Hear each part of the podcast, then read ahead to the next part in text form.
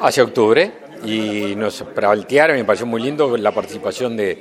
de las Fuerzas Armadas en el desfile y, y, eventualmente en algún espectáculo de las bandas, así que vamos a meter para adelante, esa es la idea. ¿Cuáles fueron las inquietudes que le planteó la localidad? No, querían, le, hablaron de la fiesta de las antorchas y obviamente después del, del festival y bueno, ese aporte que, que, querían de las Fuerzas Armadas que han visto en otros lugares y que acá no se había dado y bueno, vamos a concretarlo, 165 años no se cumple todos los días.